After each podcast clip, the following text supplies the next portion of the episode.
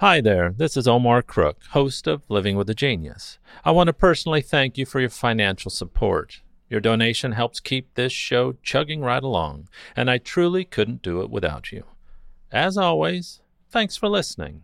Be kind, do good work, and until next time. Here's Living with a Genius for October 26th, 2020. On this day in 1881, the most famous gun battle in American history took place. I'm referring, of course, to the famous shootout at the OK Corral. Here is the printed account of the event in the next day's issue of the Tombstone Daily Epitaph, word for word. Yesterday's tragedy. Tombstone Daily Epitaph, October 27, 1881.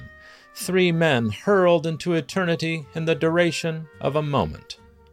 Sometime Tuesday, Ike Clanton came into town and during the evening had some little talk with Doc Holliday and Marshal Earp, but nothing to cause either to suspect, further than their general knowledge of the man and the threats that had previously been conveyed to the marshal, that the gang intended to clean out the Earps, that he was thirsting for blood at this time with one exception, and that was that Clanton told the marshal, in answer to a question, that the McClowrys were in Sonora.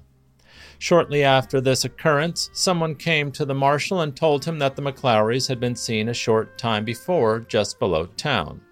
Marshal Earp, now knowing what might happen and feeling his responsibility for the peace and order of the city, stayed on duty all night and added to the police force his brother Morgan and Doc Holliday. The night passed without any disturbance whatever, and at sunrise he went home to rest and sleep. A short time afterwards, one of his brothers came to his house and told him that Clanton was hunting him with threats of shooting him on sight. He discredited the report and did not get out of bed. It was not long before another of his brothers came down and told him the same thing, whereupon he got up, dressed, and went with his brother Morgan uptown.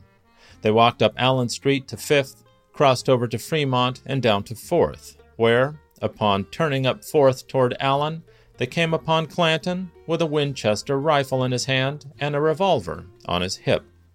The marshal walked up to him, grabbed the rifle, and hit him a blow on the head at the same time, stunning him so that he was able to disarm him without further trouble. He marched Clanton off to the police court, where he entered a complaint against him for carrying deadly weapons, and the court fined Clanton $25 and costs, making $27.50 altogether. This occurrence must have been about one o'clock in the afternoon. Close upon the heels of this came the finale, which is best told in the words of R. F. Coleman, who was an eyewitness from the beginning to the end. Mr. Coleman says, I was in the OK Corral at 2:30 p.m. when I saw the two Clantons and the two McClowrys in an earnest conversation across the street in Dunbar's Corral. I went up the street and noticed Sheriff Behan had told him it was my opinion that they meant trouble, and it was his duty as sheriff to go and disarm them. I told him they had gone to the West End Corral. I then went and saw Marshal Virgil Earp and notified him to the same effect. I then met Billy Allen, and we walked through the OK Corral about 50 yards behind the sheriff. On reaching Fremont Street, I saw Virgil Earp, Wyatt Earp, Morgan Earp, and Doc Holliday in the center of the street, all armed. I had reached Bowers Meat Market. Johnny Behan had just left the Cowboys after having a conversation with them. I went along to Fly's photograph gallery when I heard Virg Earp say, Give up your arms or throw up your arms. There was some reply made by Frank McClowry when firing became general, over 30 shots being fired.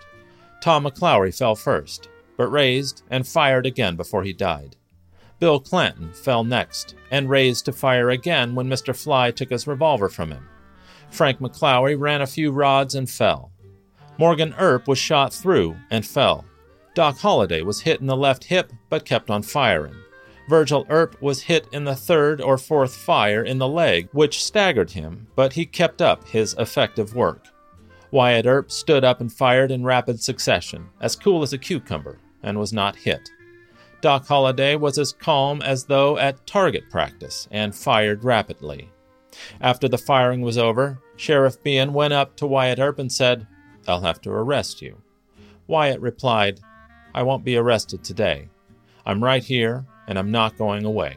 You have deceived me. You told me these men were disarmed. I want to disarm them. This ends Mr. Coleman's story, which in the most essential particulars has been confirmed by others. Marshal Earp says that he and his party met the Clantons and the McLowrys in the alleyway by the McDonald place. He called them to throw up their hands, that he had come to disarm them. Instantaneously, Bill Clanton and one of the McLowrys fired, and then it became general.